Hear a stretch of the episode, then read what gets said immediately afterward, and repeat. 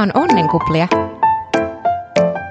Tänään puhumme kivun lievityksestä synnytyksessä ja vieraana on Krista Katainen, joka on kätilö doula imetysohjaaja sekä neljä lasta synnyttänyt äiti.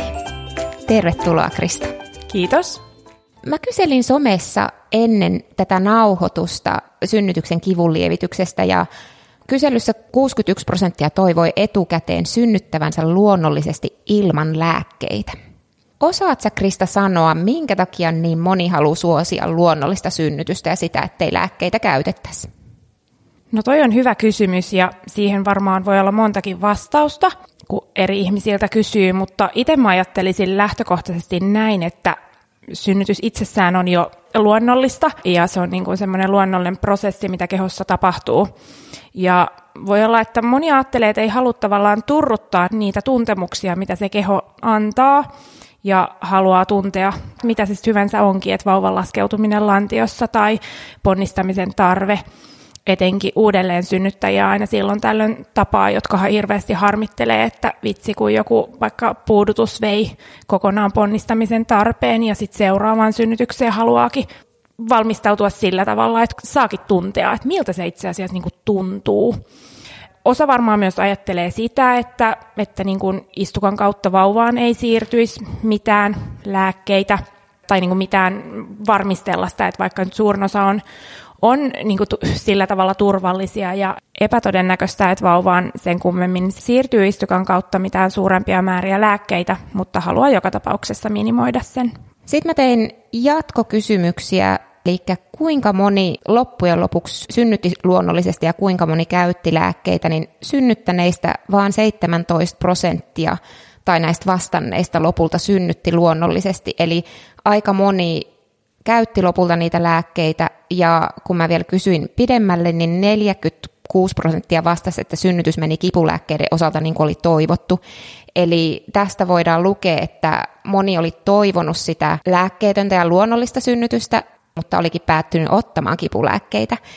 Eli osaako sanoa, Krista, mikä on sellainen käännekohta yleensä, mikä saa muuttamaan mieltä kipulääkkeiden osalta, tai onko joku tietty vaihe tai yleinen syy, minkä takia lopulta päädytään ottamaan lääkkeitä, ja voiko siihen jotenkin varautua? Joo, jos mä alan miettiä tuota kysymystä, niin ajattelen, että ehkä kolme semmoista tyypillistä niin kuin vaihetta synnytyksessä, missä niitä sitten päätyy kuitenkin ottamaan siitä huolimatta, että on suunnitellut, että ei ehkä niitä haluaisi lääkkeitä. Siis ensimmäinen on semmoinen, että kun se synnytys oikeasti kunnolla käynnistyy, eli ei olla enää missään latenssivaiheessa tai ne supistukset on vielä semmoisia mietoja, vaan, vaan ne on oikeasti tulee niin kuin selkeästi voimakkaampina ja tiheinä, säännöllisinä, ja, ja kohdun suuki yleensä siinä vaiheessa alkaa sitten avautua olla ehkä siinä kolmessa neljässä sentissä, niin mun kokemuksella jos on semmoinen lähtökohta, että voin ihan hyvin ottaa niitä lääkkeitä ja ei ole niin sillä tavalla ongelmaa sen suhteen, niin se on aika semmoinen tavallinen vaihe, se noin kolme neljä senttiä, koska se selkeästi se synnytyksen luonne muuttuu siinä vaiheessa.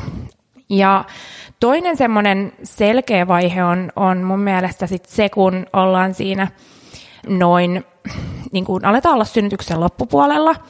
Voidaan puhua semmoista siirtymävaiheesta myös. Kohdun suu on siinä vaiheessa yleensä noin 7-9 senttiä auki. Eli ei olla ihan, ihan vielä siellä ponnistusvaiheessa, mutta aletaan lähestyä sitä. Ja siinä vaiheessa usein ne supistukset muuttuu todella intensiivisiksi. Ne on aika pitkäkestoisia, ne saattaa tulla aika tiheesti. Ja siinä saattaa, tai tapahtuukin kehossa yleensä semmoinen tietynlainen adrenal- adrenaliiniryöppy. Adrenaliinihan muuten yrittää välttää synnytyksessä, mutta tässä on ihan normaalia, että tulee semmoinen niin kuin, ryöppy sitä ja, ja siinä vaiheessa se, se oma mieli saattaa olla vähän epätoivoinen, jotkut saattaa alkaa kiroilemaan, saattaa tulla ihan pelkoakin, että jos tämä kestää vielä kauan, niin mä en kyllä, niin kuin, tätä mä en kyllä enää niin kuin välttämättä jaksa. Ja se yleensä tämmöinen vaihe näkyy paljon selkeämmin sitten tämmöisissä lääkkeettömissä synnytyksissä, mihin siihen kehon omaan hormontoimintoon ei ole vaikutettu millään tavalla millään vahvoilla lääkkeillä, niin etenkin näissä synnytyksissä niin näkyy tosi selkeästi tämä vaihe. Ja, ja siinä on ikään kuin suuri riski, jos on itselle niin kuin riski tai sitä yrittää välttää, että haluakin jotain vahvempaa kuin mitä on sillä hetkellä käytössä. Ja sen takia tämä vaihe on hirveän tärkeä tiedostaa, että tämmöinen tulee, koska myös tukihenkilön tai kuka siinä sitten onkin, doula tai muu, niin ne yleensä tietääkin tästä vaiheesta etukäteen ja on ehkä valmistanutkin sitten synnyttäjäpuolisoa, jotta sen hetken yli pääsee. Tämä hetki nimittäin yleensä ei ole hirveän pitkäkestoinen. Se voi olla ihan jotain minuutteja, joskus se voi olla kyllä pidempikin, mutta se, että se tieto jo siitä, että okei, että tämä on ihan normaali, tämä menee kohta ohi, ja usein sen jälkeen tulee semmoinen huomattavasti helpompi hetki. Mutta siis se on semmoinen hetki, missä kyllä sitten monella tavalla, kun se synnytyksen luonne muuttuu niin dramaattisesti niin kuin siinä samoin siinä alkuvaiheessa, kun se käynnistyy, niin, niin se on semmoinen, missä monesti sitten ihmiset saattaa muuttaa mieltä. Sitten mä sanoisin vielä, että ehkä semmoinen kolmas on se, että vaikka olisi kuinka päättänyt, että mä en mitään halua lääkkeitä, niin jos se synnytys kovasti pitkittyy tai tuntuu, että se ei niin kuin etene, niin silloin usein se motivaatio saattaa alkaa olla vähän niin kuin hukassa, että sit synnyttäjät kaipaa ihan selkeästi sitä lepoa ja, ja haluaa semmoisen niin hetken hengähdy, hengähdyksen siihen. Silloin sitten joku tämmöinen selkäpuudute esimerkiksi, jossa on sitten se, millä haluaa tavallaan sen lepohetken, niin voi olla se tilanne, että muuttaakin mieltään. Joo, mulla tämä oli toi viimeinen vaihtoehto, eli todella pitkä sellainen vaihe, missä tuntuu, että nyt ei enää jaksa. Ja mun mies oli valmistautunut siihen ja hän sanoi, että tämä hetki menee, että kyllä sä tämän jaksat yli. Ja kätilö yritti sanoa, että kokeillaanko vielä tunti, että katsotaan miltä tuntuu tunnin päästä. Ja, ja me tehtiin näin, mutta kun tunnissa se ei ollut edennyt mihinkään se synnytys, musta tuntuu, että mä olin aloin olla niin väsynyt, niin sitten siinä vaiheessa päädyttiin ottamaan lääkkeitä, vaikka mä olin ajatellut etukäteen ja toivonut, että mä en ottaisi, mutta kuten sä sanoit, mä en myöskään ollut ehdoton ei, että mä olin avoin sille, niin ehkä silloinkin herkemmin päätyi ottamaan ja käyttämään lääkkeitä. Ähm, osaatko sitten sanoa jotain vinkkiä, eli jos toivoo synnyttävänsä luonnollisesti, niin miten voisi valmistautua etukäteen, jotta se synnytys menisi niin kuin toivottu? Joo, Tuossa mä ehkä niin kuin ensinnäkin miettisin sitä synnyttämään menevänä, että mi- mitä itselle tarkoittaa se luonnollinen synnytys. Eli siitähän on myös kahdenlaista, että jotkut ajattelee, että se on luonnollinen synnytys, kun sulla ei ole selkäpuudutusta, eli epiduraalia tai spinaalia. Jotkut sitten ajattelee, että, esimerkiksi vähän ilokaasua, niin se on silti mulle luonnollinen synnytys periaatteessa niin kuin ikään kuin se virallinen luonnollinen on tietysti se, että siihen ei ole puututtu millään lääkkeellä ja vaikka ilokaasu on sillä miedoimmasta päästä, niin, niin se, se on kuitenkin lääke. Mutta et miettii, että mitä se itselle se luonnollinen tarkoittaa ja myös ehkä sit sitä, että mitkä on niin kuin ne omat motivaattorit tavallaan siihen, että minkä takia mä haluan synnyttää mahdollisimman luonnollisesti. Mutta kaikki lähtee mun mielestä siitä, että on tarpeeksi tietoa siitä synnytyksen fysiologiasta, synnytyksen eri vaiheista, mitkä eri hormonit kehossa vaikuttaa synnytyksen aikana, eli mitä, mitä hormoneja niin kuin halutaan lisätä ja mitä taas esimerkiksi välttää. Ja, ja tässä esimerkiksi tämä oksitosiini, mielihyvä hormonihan on semmoinen, mitä me halutaan niin kuin boostata ja lisätä er, erilaisilla asioilla, kun sitten taas esimerkiksi adrenaliini yleensä, niin sen tavallaan erilaisten pelkojen ja pelot ja jännitys, niin ne sit voi vaikuttaa siinä synnytyksessä niin kuin negatiivisesti, jo, niin kuin joko synnytystä hidastavasti tai jopa niin kuin jarruttavasti joissain tilanteissa. Ja sitten siinä, kun, kun valmistautuu siihen niin kuin mahdollisimman luonnolliseen synnytykseen, niin, niin olisi tietysti hyvä, että takataskussa olisi paljon niitä erilaisia lääkkeettömiä kivunlievityskeinoja, koska mä itse ajattelen sillä tavalla, että vaikka sä pärjäisit muutaman supistuksen tai jonkun pienen hetken, tunnin tai kaksi jollain keinolla, niin se on aina eteenpäin. Ja sillä tavalla sä koko aika tavallaan siirrät pidemmälle ja pidemmälle sit niitä mahdollisia lääkkeellisiä keinoja. Eli niihin on niin kuin hyvä vähän harjoitella ja ainakin valmistautua. Se voi olla, että siellä on vastassa vaikka semmoinen kätilösairaalassa, joka on hyvinkin ehdottelevainen ja, ja hän niin kuin ehdottaa niitä keinoja, vaikka itsellä niitä ei olisi, mutta sitten se voi myös olla niin, että, että se olisi hyvä, että sulla itsellään on ne kaikki vaihtoehdot. Hienoa. Lähdetäänkin sitten heti käymään läpi niitä vaihtoehtoja. Eli ennen kuin mennään lääkkeisiin, niin käydään luonnollisia keinoja läpi, mitä nainen voisi esimerkiksi kotona ollessaan käyttää kivun lievitykseen. Joo, ja niitähän onkin pitkä lista, mikä on siis hyvä asia tietenkin. Eli lääkkeettömät keinot yleisesti ottaen, niin nehän on ihan loistavia siinä mielessä, että Niitä on niin kuin helppo kokeilla, helppo vaihtaa, ehkä kokeilla myöhemmin uudestaan, jos se ei tällä hetkellä toimi. ja suurimpaa osaa sä pystyt itseksesi hyödyntämään, joihin sä ehkä tarvit kumppania tukihenkilöä, mutta niin kuin kotona jo ollessa on paljon keinoja.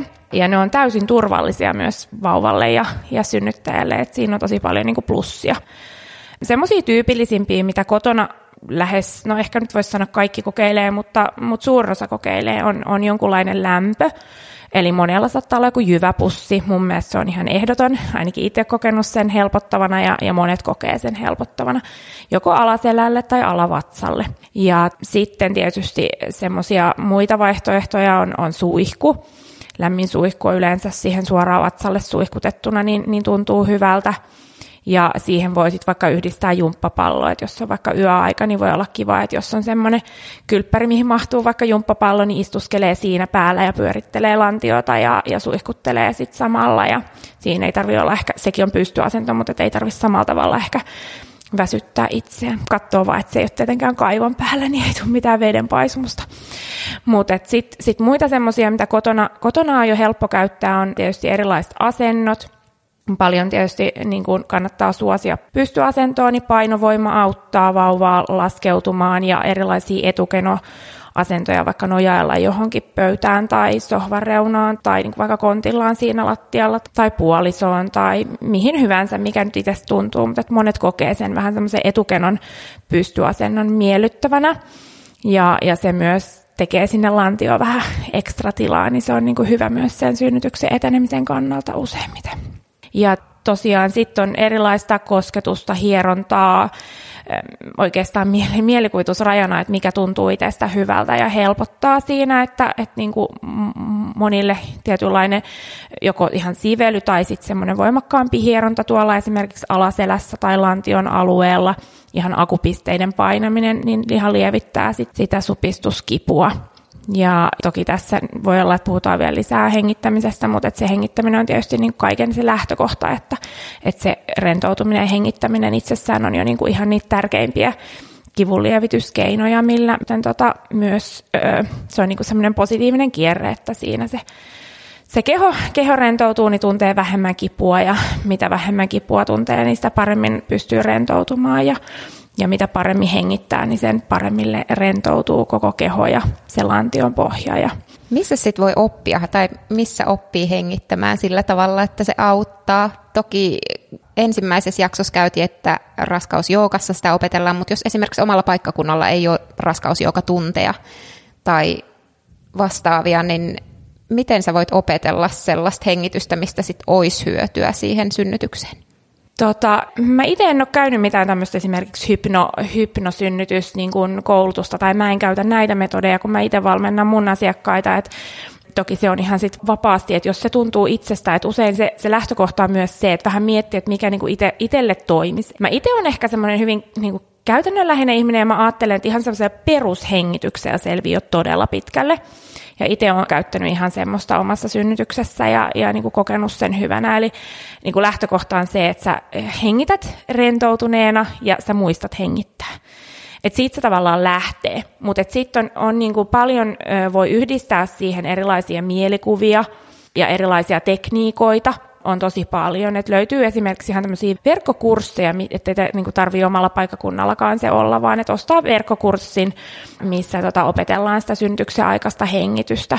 Tai käy sitten tämmöisen laajemman esimerkiksi hypnosynnytyskurssin, missä myös perehdytään laajasti siihen hengittämistekniikkaan, myös moniin muihin asioihin, mutta se on niin se mun käsityksen mukaan niin niitä ykkösjuttuja tavallaan siinä. Eli mun näkemys on tosiaan niin kuin summa summarum se, että monelle riittää ihan semmoinen perushengittäminen, kuhan sen muistaa ja fo, niin kuin keskittyy vain siihen. Ja jos ei muista, niin kuin usein saattaa käydä, että sitä ei ihan koko aika muistakaan, niin sitten on joku, joka on muistuttamassa siitä. Ja voi vaikka näyttää omalla esimerkillään mallia. Ja tota, oikeastaan se on semmoista niin kuin rauhallista äänetöntä. Joskus siihen voi myös yhdistää äänen käyttöä, ikään kuin synnytyslaulua. Et niitä on erilaisia ja et sitä pitää vaan vähän itse selvitellä, että mikä olisi itselle hyvä ja mistä niin kuin sitä oppia saisi. Hyvä. Mitäs muita menetelmiä mahdollisesti on kotona? Onko vielä jotain mainitsematta? Joo, no jotkut käyttää sitten, niin kuin näistä mä ehkä just mainitsen enemmän, vaan että homeopaattisia tai eteerisiä öljyjä, niin niistä voi saada apua niin kuin siihen rentoutumiseen. Mutta sitten esimerkiksi yksi semmoinen tosi suosittu on TENS-laite, Se oli se... mulla itsellänikin käytössä. Joo, se on kyllä tosi tykätty. Mäkin sitä vuokrailen ja, ja kuulen ihmisten palautteita, niin sanoisin niin kuin tälleen karkeasti, että 99 prosenttia hyötyy siitä. Jotkut hyötyy niin kuin lyhyemmän aikaa, että se voi olla, että se on jonkun puoli tuntia vaikka automatka sairaalaan tai muuta, ja jotkut sitten synnyttää koko synnytyksen sen tenslaitteen avulla. Ja se on semmoinen, mikä olisi hyvä tietysti olla jo kotona, että jotkut päättää ihan ostaa sen tai sitten etsiä omat paikakunnalta, että onko joku, joku yhdistys tai yrittäjä, joka vuokraa niitä. Ja sen takia se olisi hyvä olla kotona jo, koska se teho perustuu siihen, mitä aikaisemmassa vaiheessa sen aloittaa niin ne omat endorfiinit, mitä sen auttaa voimistaa, niin ne endorfiinit on niitä kehon omia eh, ikään kuin kivun lievittäjiä, ja mitä varhaisemmassa vaiheessa niitä pääsee puustaamaan, niin, niin sen paremmin se pääsee auttamaan niihin supistuksiin. Sitten se voi joskus jo tuntua niin ikään kuin, että se on myöhäistä tai, tai jopa ikävältä se tuntemus, sit, kun siinä tulee sitä semmoista sähköimpulssia, niin, niin sit jos sen aloittaa siinä vaiheessa, kun se synnytys on jo todella intensiivisessä vauhdissa. Ja osittain se myös niin kuin häiritsee sen kipuviestin välittymistä tuonne aivoihin, missä me niin kuin rekisteröidään se kipu. Et se on kyllä todella monen mielestä hyvä apu. Mutta sitten lähdetään sairaalaan ja nyt on iso kysymys, eli mitä eri kivunlievitysvaihtoehtoja on, kuinka ne toimivat ja sulkevatko jotkut tekijät vaihtoehtoja pois ja kuinka eri keinot vaikuttavat vauvaan. Eli jos pidetään tämä kysymys mielessä, kun lähdetään puhumaan vaihtoehdoista siellä sairaalassa, mutta nyt me saavutaan sairaalaan, niin mitä vaihtoehtoja silloin on ja käydäänkö tässäkin ekana läpi luonnollisia menetelmiä ja sitten vaihdetaan niihin lääkkeellisiin? Eli sairaalassa on tietysti pääsääntöisesti paikka vaan vaihtuu, että suurin osa näistä voi vielä niin kuin hyödyntää siellä, mitä on kotonakin käyttänyt. Eli monet jatkaa esimerkiksi sen jyväpussin tai joissain sairaalassa on tämmöinen sähkölämpöpussin käyttöä, mutta joka tapauksessa lämpö monista hyvä. Jotkut käyttää myös kylmää, mutta toi lämmin on kyllä selkeästi suositumpi. Ja sitten toki sitä suihkuu voi kokeilla vielä siellä sairaalassakin, jos ei sitä ole, kotona käyttänyt tai vaikka olisikin käyttänyt, niin sitten sit menee sinne. Ja sellaisia lisiä, mitä ehkä sairaalassa sitten tulee siinä alkuvaiheessa, niin on esimerkiksi akuneulat. Eli akupainantaahan voi käyttää hyväksi jo kotona, mutta et harvemmilla ehkä sitten on taitoa laittaa niinku akupunktioneuloja, mutta että sit niitä kätilöitä on sitten siellä sairaaloissa usein. Että jos ei se oma kätilö ole semmoinen akuneulataitoinen, niin voi aina tai kannattaa aina kysyä, että olisiko siellä joku muu, joka voisi tulla laittamaan.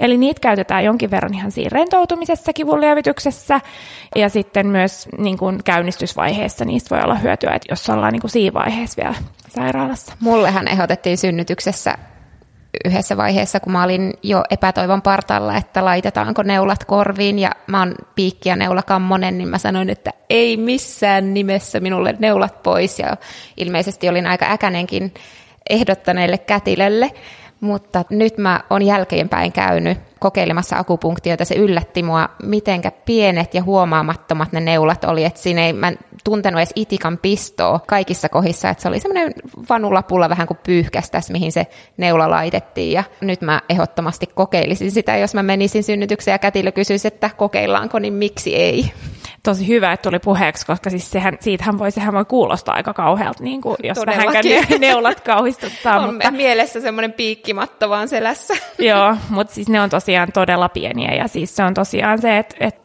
ikään kuin parhaimmillaan se on semmoinen pieni itikan pisto, kun, kun ne laitetaan ja se paikka, oikea paikka löytyy. Että et niille kannattaa kyllä antaa mahdollisuus.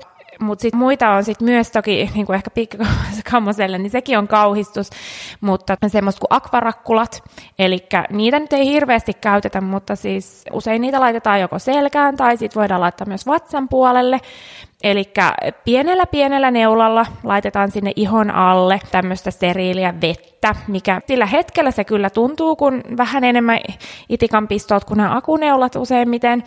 Se laitto voi tuntua vähän hetkellisesti ikävältä, mutta sitten sen jälkeen niin sinne pitäisi levitä semmoinen vähän niin kuin lämmön tunne ja semmoinen, mikä sitten mahdollisesti lievittää sit sitä supistuskipua. Et jotkut kokee, että niistä ei ole mitään apua ja jotkut kokee, että niistä on tosi paljon apua ja toivoo sitten seuraavassakin synnytyksessä, vaikka jos semmoinen tulee. Tämä oli Mutta, mielenkiintoinen, mä en ollut kuullut aikaisemmin. Joo, niistä, ja ne on ehkä vähän semmoisia just, että ne jakaa mielipiteitä, että jotkut on, että ei ikinä enää, ja jotkut on, että hei, tosi hyvä juttu, että, että niin kuin monet asiat synnytyksessä, että sitten kun niistä lähtee kiertämään, niin, mutta että mä, mä usein suosittelen ihmisiä niin kuin antaa mahdollisuuden monille jutuille, eikä vaan niitä aina niiden kuulopuheiden niin kuin myöskään sit vaikuttaa, että siinäkin usein niitä saattaa laittaa vaikka neljä kappaletta, niin sitten jos se tuntuu eka jälkeen, niin kuin, että ei, ei todellakaan halua näitä, niin sitten hän voi pistää pelin poikki siinä vaiheessa, mutta että tavallaan, että antaisi erilaisille keinoilla mahdollisuuden, niin ne voi, olla, ne voi yllättää, niin kuin säkin huomasit nyt sitten, että ei se ollutkaan niin paha, vaikka se ei ollutkaan synnytyksen yhteydessä, että, Joo. Et, et. No sitten muita ei nyt olla mainittu, mutta esim. guasha kampa, niitä nyt voi käyttää kotonakin, mutta siis jonkun tämmöisen ihan tavallisen kamman, kamman puristaminen esimerkiksi tiettyihin akupisteisiin tai sitten sillä guasha kammalla semmoinen hi, hi, niin kuin hierominen lantion alueelta, niin, niin se lukeutuu tietty näihin erilaisiin hierontavaihtoehtoihin, mutta joissain sairaaloissa on näitä apuvälineitä esimerkiksi. Ja tekeekö kätilöt niitä siellä paikalla? Onko siellä hoitaja vai pitäisikö se olla oma tukihenkilö, joka sitten käyttäisi näitä kampoja? No se vähän riippuu, että vähän riippuu sairaalan tilanteesta, että joskus voi olla, että kätilöllä on hyvinkin aikaa ja, ja silloin se voi olla se kätilökin, joka, joka sitten hieroo mm, kammalla, mutta se on aika yksinkertaista myös, että jos ei hänellä ole aikaa tai tuntuu, että haluaa, että se tukihenkilö hieroo, niin useimmiten ne sitten neuvoo ja näyttää sen, että miten, niin sitten tota, sit pystyy ihan itsekin sitä kokeilemaan. No sitten yksi semmoinen, minkä puolesta mä liputan ehdottomasti, on se amme. Eli se on sitten semmoinen, mikä nyt suurimmassa osassa sairaaloita on mahdollinen. Toki on joitain tiettyjä esteitä sille ammeen käytölle, mutta, mutta hyvin monelle se on yksi vaihtoehto. Ainakin, että siinä avautumisvaiheessa on siellä. Eli niitä supistuskipuja pystyy lievittää ja, ja toki sitten jotkut jatkaa siellä ihan siihen ponnistusvaiheeseen ja vauvan syntymään asti, että sekin on vaihtoehto. Mutta suurimmalla osalla tosiaan avautumisvaiheessa hyvä vaihtoehto ja, ja se on yleensä aika tehokas apu ja, ja silloin paljon semmoisia hyötyjä sen synnytyksen edistymisenkin kannalta.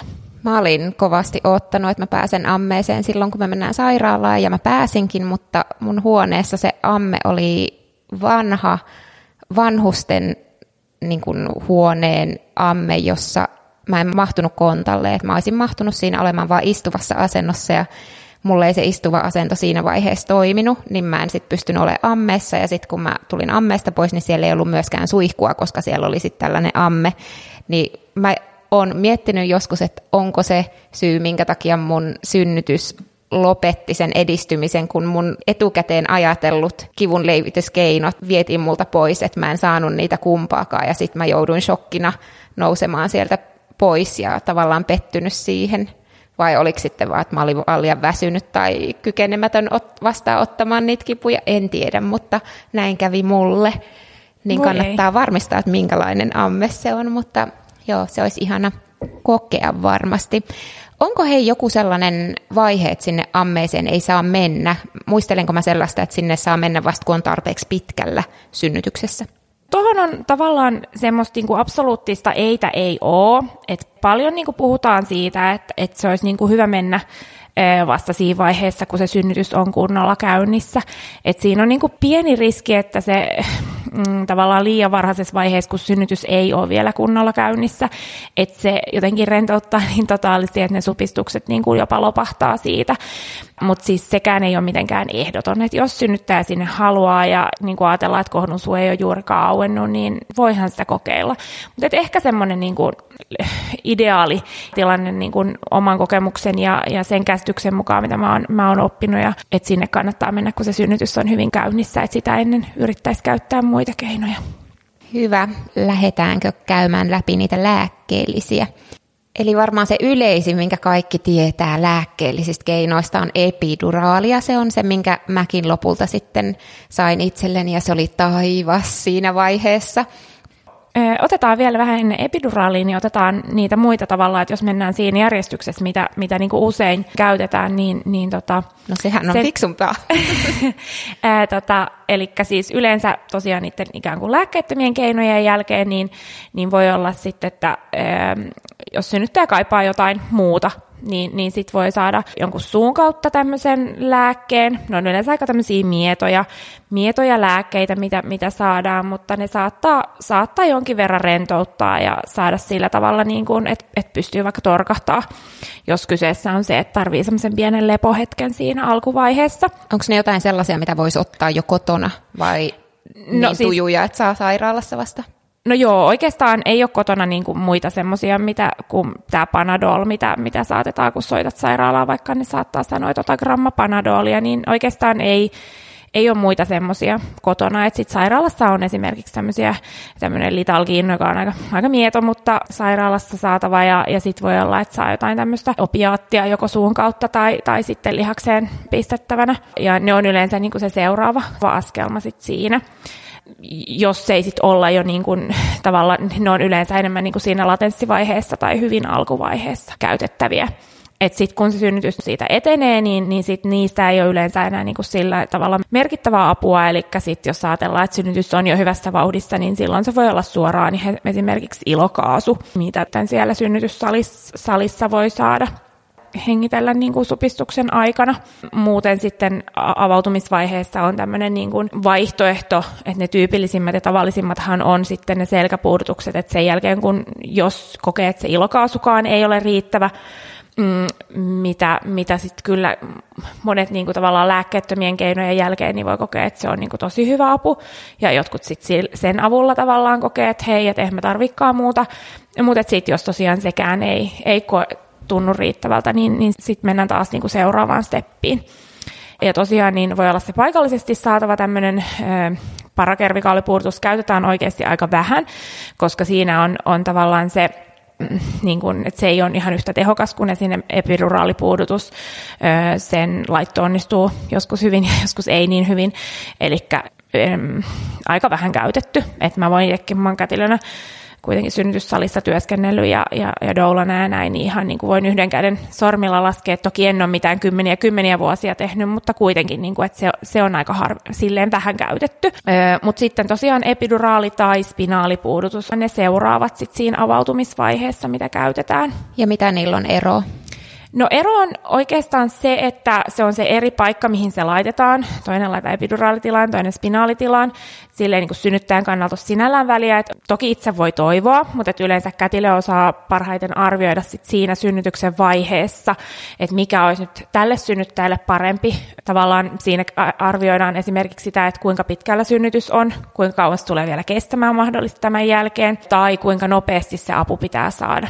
Eli, Eli onko tämä sellainen, että kätilöt vaan päättää, että sulta ei kysytä, että kumman haluat. Mä en ainakaan muista, että multa olisi kysytty, että kumpaa haluat. Mä vaan luulen, että mulle laitettiin epiduraali. Joo, no siis se on se, eniten käytetty on se epiduraali, ja etenkin en, ensisynnyttäjillä niin, niin pääsääntöisesti sitä epiduraalia käytetään. Se ero tosiaan on tavallaan se, että sen lisäksi, että ne vähän eri paikkaan synnyttäjälle, se on ihan samanlaista valmistelut ja näin. Mutta se, että epiduraalin kesto on vähän pidempi, Eli kun se auttaa yleensä semmoisen parisen tuntia, niin se spinaali yleensä auttaa vähän vähemmän aikaa tunnista puolentoista about. Ja tietysti sitten jos ensisynnyttäjällä tiedetään, että synnytystä on vielä jäljellä tässä reilustikin, niin silloinhan se on järkevämpää antaa se, joka auttaa pidemmän aikaa kun sitten taas joku uudelleen synnyttäjä, joka tulee hyvässä vauhdissa ja tiedetään, että vauva syntyy aika pian, mutta että, että siinä vaiheessa niin se spinaali voi olla hyvä, koska se, se spinaali alkaa auttamaan pikkusen nopeammin, puhutaan niin kuin joistain minuuteista, mutta kuitenkin, että saa sen avun vähän nopeammin ja sitten se, se ei haittaa, vaikka se teho vähän sit nopeammin lakkaiskin. Niin pääsääntöisesti se on sillä tavalla, että uudelleen synnyttäjälle käytetään enemmän sitä spinaalia, jos se on lähellä syntymää, ja, ja sitten taas ensisynnyttäjän enemmän epiduraalia, mutta siis kyllähän uudelleen synnyttäjätkin saa epiduraalia ja näin, että ei, siinä ei ole yhtään ainoata oikeaa. Et yleensä synnyttäjä itse ei ehkä osaa sillä tavalla arvioida, että kumpi, vaan se kätilö sitten osaa sillä ammattitaidollaan sitten päätellä, että mikä olisi tähän hetkeen nyt parempi. Onko tässä sitten nämä kaikki avautumisvaiheen lääkkeet, ainakin kaikki, mitkä mä tiedän? Öö, yksi puuttu, Eli siinä on vielä se pudendaalipuudutus. Eli okay. puhuttiin siitä parakervikaalista, joka oli avautumisvaiheeseen, ja sitten on se pudendaali, jota käytetään sit ponnistusvaiheen korvilla. Eli monilla siis jo itsessään, että jos on se epiduraalipuudutus esimerkiksi, niin se auttaa jonkin verran myös siihen ponnistusvaiheeseen. Mutta se on myös hyvä tietää, että siis kaikkihan on kivun lievityksiä, mikään ei vie täysin sitä supistuskipua tai tuntemusta pois, Ja etenkin niin kuin ponnistusvaihetta, kun aletaan lähestyä, niin, niin epiduraali auttaa parhaiten niihin avautumisvaiheen kipuihin. Ponnistusvaiheesta harvoin se vie niin kuin kaikkea tuntemusta pois, mikä on siis sinällään hyväkin asia. Se, että siihen vaiheeseen sit, jos vielä toivotaan, että se ponnistusvaihekin on niin kuin ikään kuin täysin kivuton, okei, se voi olla ehkä niin kuin liian paljon toivottu, voi olla, että ihan täysin kivuttomaksi sitä ei saa, mutta että jos se ponnistusvaihe niin kuin tosi paljon jännittää tai, tai on niin kuin, tuntuu ylitse pääsemättömän hankalalta, eli yleensähän se on sitten se paineen tunne ja semmoinen kiristyksen tunne, kun se vauvan pää siellä painaa, niin silloin tämä pudendaalipuudutus on semmoinen, minkä joko siihen koulutuksen saanut kätilö tai sitten lääkäri laittaa paikallisesti semmoisilla neuloilla puuduttaa ja se voi sitten viedä siitä ponnistusvaiheesta vielä sitä pari, tosiaan pahinta kiristystä tai painetta pois. Onko se sitten sellainen, että sen pystyy saamaan melko nopeasti, että epiduraaliahan joutuu odottelemaan jonkun aikaa, että tulee se anestesialääkäri paikalle ja sitten se laitetaan, että se on oma showinsa, niin saako sen pudentaalipuudutuksen niin kuin jotenkin nopeammin, jos ponnistusvaiheessa ajattelee, että silloin vasta tajuaa, että nyt mä haluunkin sen No tavallaan ehkä ajallisesti vähän nopeammin, että toki siinäkin vedetään ne tarvittavat lääkkeet ja se on vähän kuin tehtäisiin sisätutkimus, eli silloin siellä tunnustellaan sieltä eh, niin kuin emättimestä ja siellä laitetaan paikallisesti sitten se neulalla, eli kyllä se niin kuin lähtökohtaisesti menee vähän nopeammin versus epiduraalin, kun pitää ehkä laittaa tippaa ja, ja laittaa nesteet tippumaan ja pestä selkää ja niin kuin just odottaa, että anestesialääkäri tulee ja vetää lääkkeet ja muut, niin kyllä se ajallisesti ehkä vähän nopeammin menee, joo. Hyvä. Eli tässä nyt taisi olla ne vaihtoehdot. Niin onko nyt sellaisia näissä lääkkeellisissä, että joku tekijä sulkisi muita vaihtoehtoja pois? Eli jos esimerkiksi otat epiduraalin, niin pystyt se silloin kävelee, pystyt se menee silloin ammeeseen vai tarviiko silloin enää tehdä mitään, viekö se kaiken kivun pois? Eli onko poissulkevia tekijöitä näissä? Niin joo, tämä oli se kysymys, mikä oli tainnut tullakin. Eli tota, no, jonkin verran on poissulkevia, mitä nyt ehkä äkkiseltään tulee mieleen niin kuin ikään kuin toisiaan poissulkevista, jos tässä sitä haettiin, niin esimerkiksi jos sulla on TENS käytössä, niin kun sulla laitetaan selkäpuudute, niin TENSin käyttö pitää sitten lopettaa. Sehän on siellä alaselässä päällä okei, silloin sä harvoin enää sitä tietysti tarvitsetkaan sitä, että se ei nyt sinällään ole yleensä mikä katastrofi, mutta se nyt ensin tulee mieleen. Toki sitten joku onko tämä nyt vähän kaukaa haettua, mutta että jos kun sulla on vaikka kunnon puudute, niin sulla ei voi enää olla ehkä mitään tosi kuumaa jyväpussia. Sä et ehkä tunne sitä niin selkeästi, että joskus sit voi ihan alkaa punottaa ihan, kun se tavallaan on, on vielä jonkin verran tuntoa. Että niin tiettyjä tämmöisiä, mitä joutuu miettimään. Ja toki sitten esimerkiksi epiduraalipuudutuksen tai spinaalipuudutuksen jälkeen, niin et voi enää sitten mennä sinne ammeeseen niin kuin synnyttämään. Harva nyt siinä vaiheessa haluakaan, mutta, mutta kuitenkin, että et tiettyjä juttuja on, mitkä toki poissulkee toisiaan. Sitten sä kysyit vielä sitä, että... Et vaikuttaako ne vauvaan nämä lääkkeet? Siitä on tietysti jonkin verran ristiriitaista tietoa. Yleensä ää, ajatellaan, että vaikutukset on hyvin vähäiset. Ja tota, toki se on hyvä tiedostaa, että kyllähän sen istukan kautta sinne vauvaan siirtyy jonkin verran niitä lääkeaineita. Että eihän niinku mitkään lääkkeet hän ei ole täysin riskittömiä. Ja niinku, että sen pitää mielessä, mutta kyllähän nämä on tämmöisiä, mitä käytetään paljon synnytyksissä ja, ja hyvin vähän mitään haittavaikutuksia ilmenee. Ehkä itselläni eniten se tulee nyt mieleen tavallaan niistä haitoista, vauvaan on mahdolliset haitat imetykseen.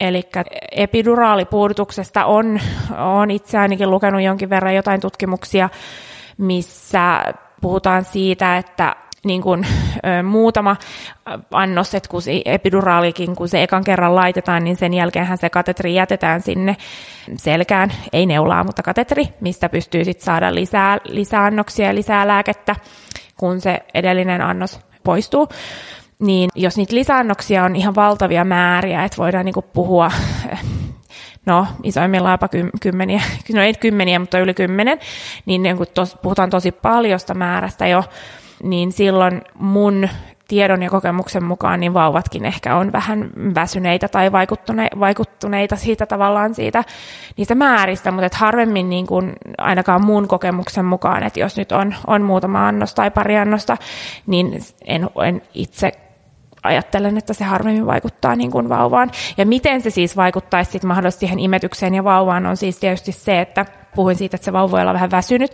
Toki se voi tämmöisen pitkän synnytyksen myötä muutenkin, kun niitä mä ajatellaan, että niitä lisäannoksia on annettu parin tunnin välein, niin sehän kertoo sitten, että myös sitten se synnytys on itsessään ollut pitkä niin vauva voi toki jo siitä matkasta olla väsynyt, mutta, mutta jotain näyttöä on myös siitä, että mahdollisesti se voisi vaikuttaa näihin vauvan reflekseihin, mitä hän tekee siinä niin kuin imetyksen aikana, eli esimerkiksi se pään taakse taivutus, suun, suureksi avaaminen, kun hän hamuilee sitä rintaa ja näin, että ne voisi niin kuin jotenkin vaikuttaa ja heikentää niitä siinä alkuvaiheessa. Mutta tämä on, on vähän niin kuin tavallaan ristiriitasta, että, että tämä tieto, että kuinka paljon vaikuttaa ja, ja miten vaikuttaa. Ja näet, siinä on niin monta tekijää myös, mitkä vaikuttaa just se synnytyksen kesto ja, ja muut asiat. Joo. Mä taisin itse saada kaksi annosta epiduraalia ja meillä vauva heti onnistui ruokailussa ja vuorokauden sisällä jo tiedettiin, että sieltä tuli maitoa hänelle, että meni siitä huolimatta kyllä kaikki hyvin.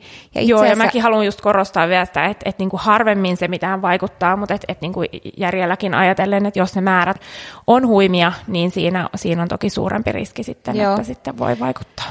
Ja seuraava kysymys olikin, että imetys on itselle todella tärkeä asia, joten mietin myös eri lääkkeiden vaikutusta sen alkamiseen. Onko tästä mitään tietoa saatavilla tai onko sulla kokemusta, niin epiduraalin osaltahan sä nyt vastasitkin, mutta entäs sitten onko näistä muista lääkkeistä, tiedetäänkö niistä, että onko niillä merkitystä imetykseen? No tähän nyt en ole sen tarkemmin nyt niin kuin tavallaan perehtynyt, että sanoisin tähän, että, että luultavasti aika vähäinen vaikutus, mutta tosiaan, että lääkkeet on aina lääkkeitä ja monilla lääkkeillä on jotain sivuvaikutuksia, niin niitäkin voi olla vähän vaikea sitten myös tutkia aina niin kuin tavallaan just siitä syystä, että siinä voi olla niin monta muuta vaikuttavaa tekijää, että miten synnytys on päättynyt, onko ollut imukuppia, onko se vauva vaikka pää vähän kipeä tai muuta, että, että johtuuko se sitten siitä vai jostain lääkkeestä ja näin, että en, en osaa tähän nyt sen enempää valitettavasti vastata. Entäs sitten, pitääkö itse tietää, milloin on hyvä ottaa ja osata pyytää oikeaa kivun lievitystä? Tavallaan Joo. esimerkiksi, jos sä tiedät, että mä haluan epiduraalin, niin voiko sitä jotenkin, sanotaanko sulle vaan, että nyt on aika, oikea aika ottaa se, jos sä sen haluat? Se on, no tavallaan kätilökohtaista vähän, että kuka ehdottelee ja mitä, mutta ehkä tässäkin on niin kuin hyvä lähtökohta on se, että itse, kun itsellä on toivon mukaan sitä tietoa jo vähän, kun lähtee synnyttää, että mitä siinä synnytyksessä tapahtuu, ja niin kuin on puhuttu just siitä, että tavallaan, että milloin synnytys on käynnissä ja, ja muuta, niin epiduraalilla esimerkiksi on semmoinen Tämäkin on ristiriitasta. Toiset tutkimukset, mä eilenkin vähän kahlailin taas näitä niin läpi, niin, niin osoitti, että, että epiduraali voi hidastaa synnytystä ja sitten jopa, jopa pysäyttää. Ja, ja sitten taas jotkut näyttää semmoista, e, tai niin kuin osoittaa, että, että se voi jopa nopeuttaa synnytystä.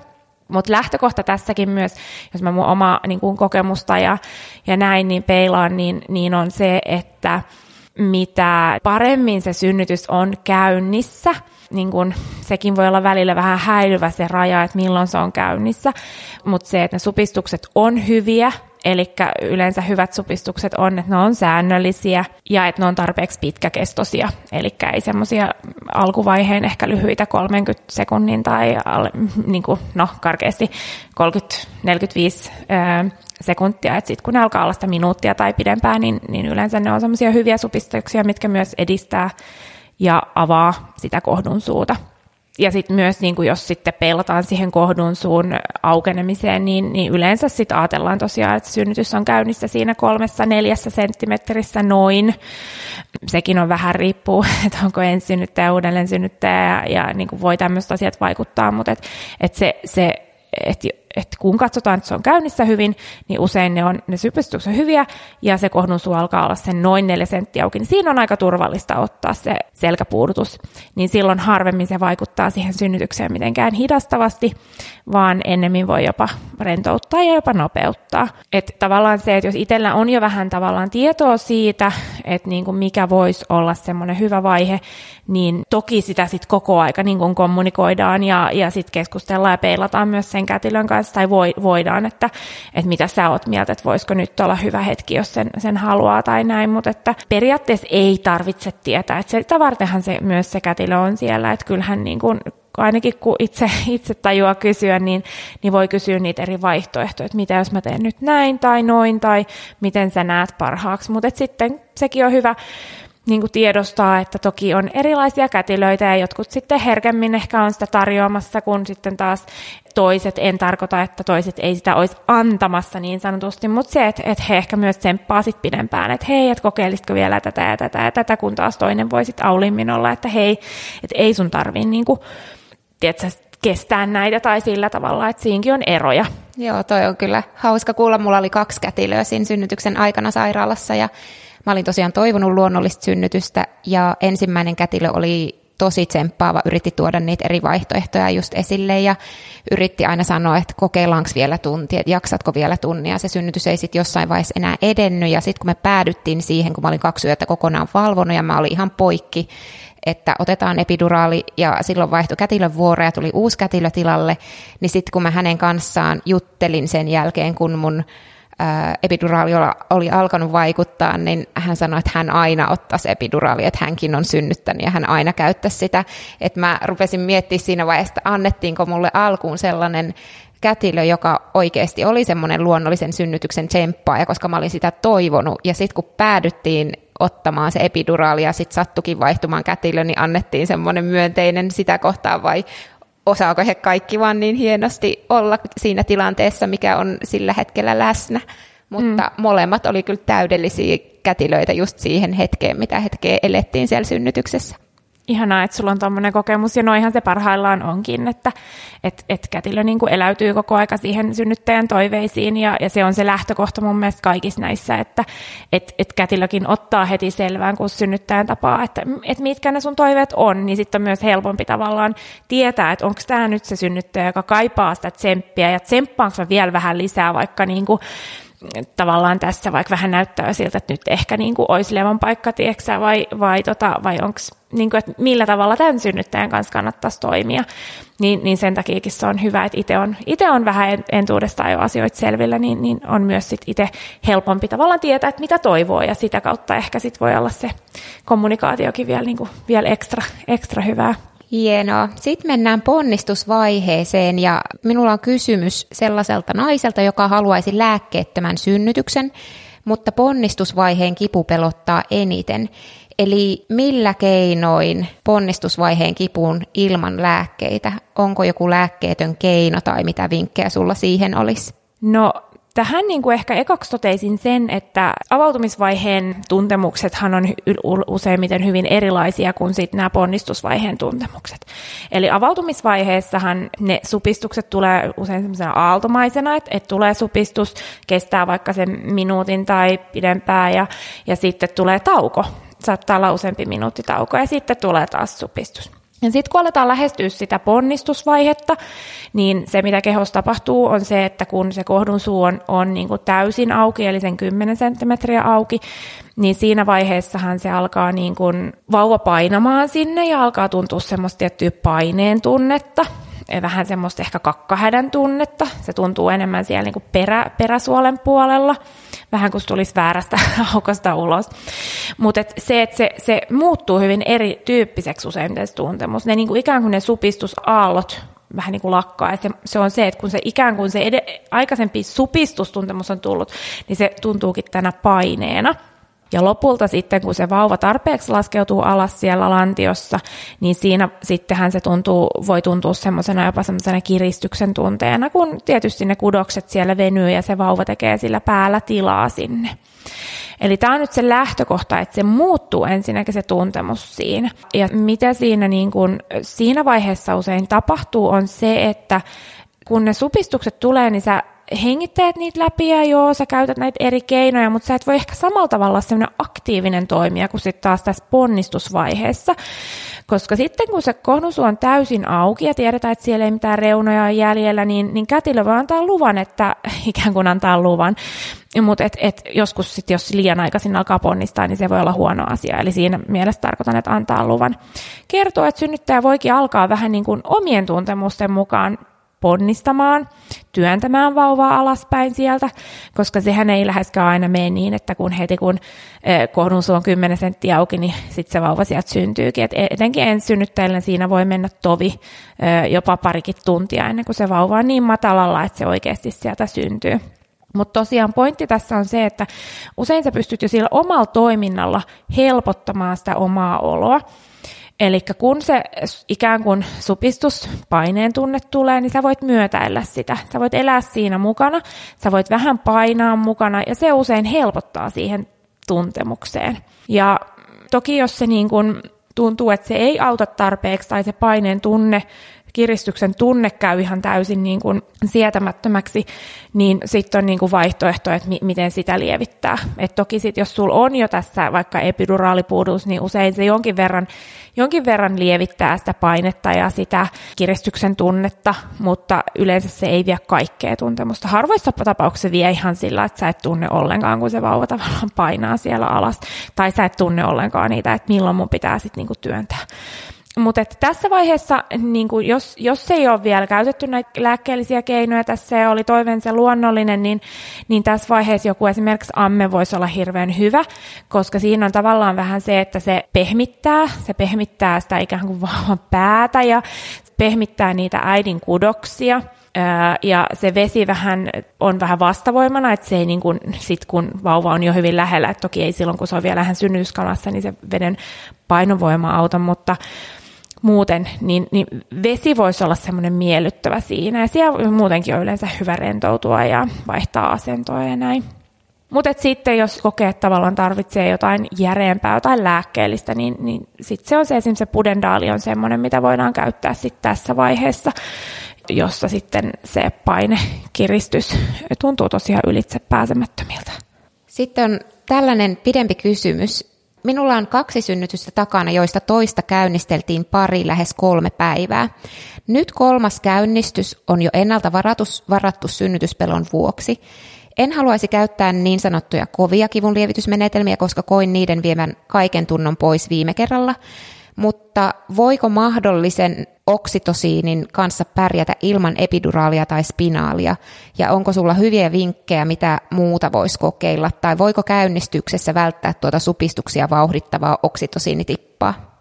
No siis lähtökohta on toki aina se, että kun puhutaan synnytyksen käynnistämisestä, niin se aina niin kuin arvioidaan tilannekohtaisesti ja, ja näin.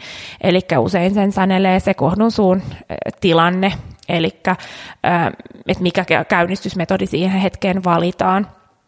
Ja se, että voiko esim. välttää sitä oksitosiinitippaa, niin riippuu hyvin paljon siitä, että mikä se tilanne on, kun käynnistys aloitetaan. Jos on hyvin, hyvin epäkypsä tilanne, niin eli sillä tarkoitan tosiaan, että kohdun suu on vielä käytännössä kiinni ja, ja kohdun kaulaakin ehkä on vielä jäljellä, niin, niin silloin esimerkiksi tämmöinen sytotek tabletti saattaa olla se ensimmäinen keino. Sitten taas, jos se tilanne on vähän kypsempi, että sinne saa asennettua semmoisen ballongin, joka on vähän kuin semmoinen vesi-ilmapallo täytettäisiin ja se mekaanisesti avaa sitä, niin se, se voi olla sitten semmoinen, se ei ole lääke, vaan se on tosiaan tämmöinen niin kuin siinä mielessä luonnollisempi keino, niin se voi olla seuraava. Tai sitten, jos se tilanne onkin jo niin kypsä, että vaikka uudelleen synnyttää, että se on jo muutaman sentin auki tai sillä tavalla, että päästään vaikka ne lapsivesikalvot puhkaisemaan, niin se voi olla se käynnistysmetodi. Eli pointti on lähinnä se, että, että se on hyvin yksilöllistä, että mikä se tilanne on silloin, kun se käynnistys aloitetaan ja että mikä siinä sitten valitaan. Totta kai synnyttäjällä on, niin kuin, on mahdollisuus ja suotavaa, hyvin suotavaakin osallistua siihen keskusteluun ja pohdintaan, niin kuin tavallaan, että kun se lääkäri on antanut ne tiedot, että mikä se tilanne on, että hei, että olisiko tämä vai tämä, että usein siinä voi olla pari vaihtoehtoa sen kohdunsuun tilanteen mukaan.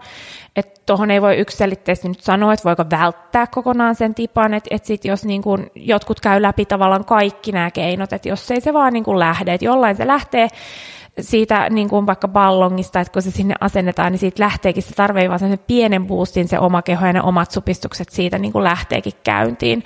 Jollain se kalvojen puhkaisu vaikka riittää siinä, että ne lähtee. Joku tosiaan tarvii näitä eri keinoja, jotta se keho saadaan ymmärtämään, että nyt olisi hyvä alkaa supistamaan ja käynnistää tämä synnytys. Mutta se, mitä mä itse pitäisin aina mielessä näissä käynnistyksissä on se, että okei, siihen toivon mukaan aina joku perusteltu syy, minkä takia lähdetään käynnistämään, mutta se, että niin kuin itsekin siihen voi tietyllä tavalla myös vaikuttaa, eli nämä menee siihen vinkkipuolelle. Eli se, mitä yleisesti ottaen, kun synnytys niin kuin pitäisi saada käyntiin tai on käynnissä, niin oli se, että sitä oksitosiinia piti boostata, eli sitä mielihyvähormonia. Ja, ja se, että siinä miettisi niitä keinoja, että mitä tässä rinnalla voisi tehdä, että on se sitten vaikka ballonki tai muu se käynnistysmetodi, niin mitä mä voin itse ehkä tehdä, mitä mun kumppani tai tukihenkilö voi tehdä auttaakseen, jotta mulla niin kuin nämä, nämä omat supistukset niin kuin lähtisi aktivoitumaan. Eli siinä voisit olla just näitä, mm, niin kuin, vaikka just se akupunktio niin käynnistysmielessä, että laittaa tavallaan käynnistyspisteisiin, tai sitten, sitten niin kuin rentoutuu ja tekee mukavia asioita, syö jotain hyvää, mitä hyvänsä se sitten onkin, mutta että tavallaan käyttää myös niitä luonnollisia keinoja, painaa jotain vyöhykepisteitä tai, tai akupisteitä, mitkä voi auttaa käynnistämään sitä synnytystä. Hyvä, tuossa tuli monta hyvää vinkkiä. Entäs sitten seuraava? Esikoisen synnytyksessä kivun lievitys epäonnistui. Sain lihakseen pistettävää kipulääkettä, epiduraalin sekä ilokaasua. Siitä huolimatta olin synnytyksessä niin kovissa kivuissa, että olin lamaantunut ja shokissa. En edes kyennyt ilmaisemaan itseäni.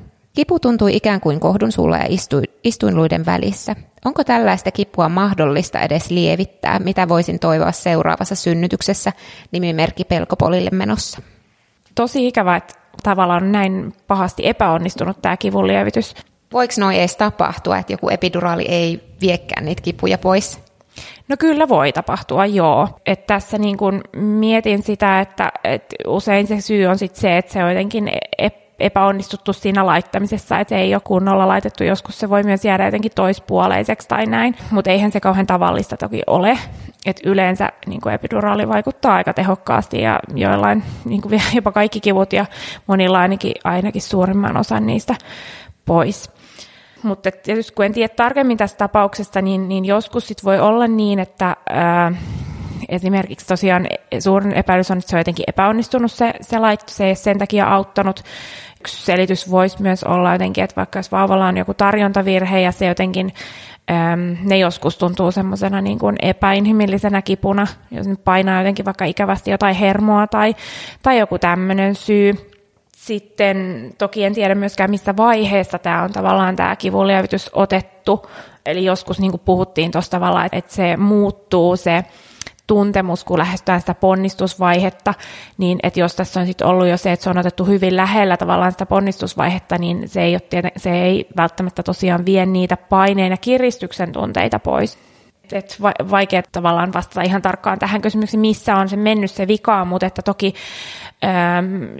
tästä seuraavaa synnytystä ajatellen, niin miettisin, että olisi hyvä käydä läpi niitä vanhoja synnytyspapereita, esimerkiksi sen synnytyssairaalan kätilön kanssa tai sitten jonkun yksityisen kätilön kanssa, että mitä siinä on niin kuin tapahtunut, ne eri vaiheet, miten niissä on reagoitu ja, ja miten ehkä tavallaan se tilanne olisi ehkä voitu välttää. Tai toki se voi tuntua vähän niin kuin semmoiselta veitsen kiertämishaavas, mutta että se voi seuraavaa kertaa ajatellen helpottaa, että tiedetään, että miten me voidaan toimia eri tavalla, jotta tästä ei tulisi sit samanlaista kokemusta.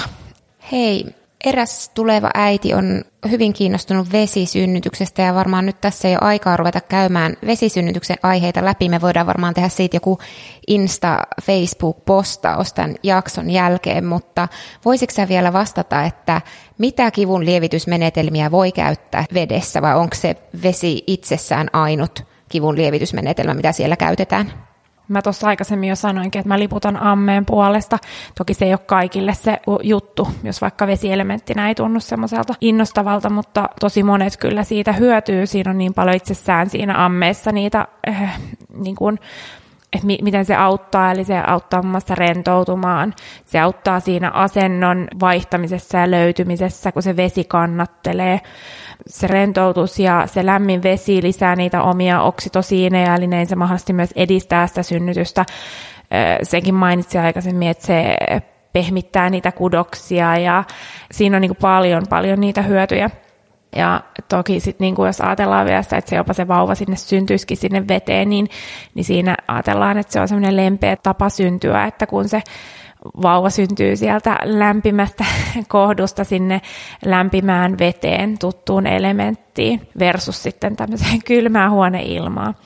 Mutta mitä siellä voi niinku käyttää muuta sen lisäksi, okei se on monelle jo usein tosi tehokas, ei tietenkään kaikille, mutta monissa sairaaloissa voi käyttää myös ilokaasua lisänä, mutta se on semmoinen, mikä kannattaa omasta sairaalasta tarkistaa, että siinä on yleensä ainakin ehtona se, että siinä on sit joku henkilö koko aika sun kanssa, että yksin ei voi jäädä ammeeseen hengittelemään ilokaasua, että joko sitten tukihenkilön tai kätilön pitää olla siinä paikalla, että ihan turvallisuussyistä. Ja esimerkiksi mulla silloin, kun oli se epäonnistunut amme, niin sinne ei myöskään ylettänyt ilokaasu, kun nämä oli ne kaksi mun kivunlievitysmenetelmää, mihin mä olin niin kuin luottanut, että sairaalassa saa, niin sitten kumpikaan ei ollut saatavilla mulla Joo. kuten mä olin toivonut. Eli senkin voi ottaa selville sairaalasta etukäteen, että ylettääkö se ilokaasu sinne ammeeseen asti. Nimenomaan, just tämmöisiä, että, että voi olla sairaalakohtaisia eroja. Ja, ja joissain voi olla ihan semmoinen periaatepäätös, että turvallisuussyistä vaikka ei saa, mutta suurimmassa mun käsityksen mukaan saa. Mm, ammeessa voi myös esimerkiksi tiputtaa antibiootia, jos tarve vaatii synnyksen aikana tai muuta, mutta pääsääntöisesti se on niin kuin se itsessään, mutta sitten toki siihen voi yhdistää jotain hierontaa ja jotain muita muita semmoisia tarvittaisiin. Mutta ne on just hyvät, ne on vähän sairaalakohtaisia, niin tarkistaa sieltä omasta sairaalasta, että onko jotain esteitä tai näin. Hyvä. Mutta nyt on tulossa pitkä jakso, mutta hei ihan tosi nopeat kysymykset. Mitkä on sun vinkit ensisynnyttäjälle ja uudelleen synnyttäjälle? Pikavinkit. No vinkkejä on toki paljon. Mä en ehkä lähde niitä erittelemään sillä tavalla ensi- ja uudelleen synnyttäjä. Mä ajattelen, että ne on niin kuin aika samat molemmille. Eli se hengitys, mistä puhuttiin aikaisemmin, muista hengittää. Joku muu heng- muistuttaa sua, jos et muista. Se rentoutuminen, ne kulkee sillä kyllä osittain käsi kädessä.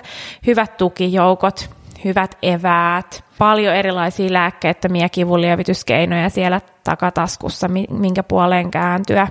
Mahdollisesti joku toivellista sinne kätilöille. Toki se on tosiaan se lähtökohta, että niistä keskustellaan myös sinne sairaalan saapuessa, mutta se ei ole huono idea myös kirjata niitä vähän paperille ylös. Mä luulen, että siinä on ehkä ne tärkeimmät. Sitten semmoinen niin avoin mieli, mutta ei niin kuin liian absoluuttinen, että näin sen pitää mennä, mutta silti semmoinen tietynlainen, siitä on ihan hyvä ja terve niin kuin haaveilla siitä unelmien synnytyksestä. Se voi hyvin myös olla, että se menee just niin kuin on ajatellut.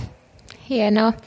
Mullahan tosiaan oli toiveena luo, luonnollinen synnytys ilman lääkkeitä. Mä päädyin epiduraaliin, mikä oli siinä tilanteessa täysin oikea ja ihana päätös. Ja nyt jos lähtisin uudelleen synnyttämään, niin haluaisin silti lähteä luonnollisesti, vaikka mä olinkin siihen epiduraaliin tosi tyytyväinen. Eli mä sanoisin, että mulla oli silti tosi hyvä synnytyskokemus, vaikka se ei mennyt kuinka mä olin toivonut. Että mä olin sitten kuitenkin valmistautunut, että ei pakosta mene niin kuin mä toivon.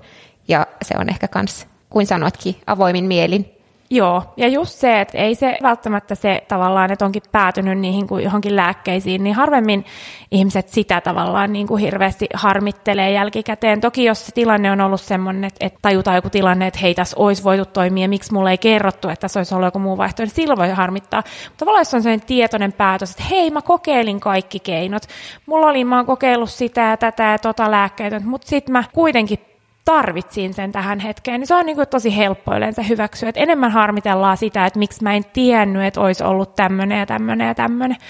Siihenkin auttaa tavallaan se valmistautuminen, että tietää mitä voi toivoa.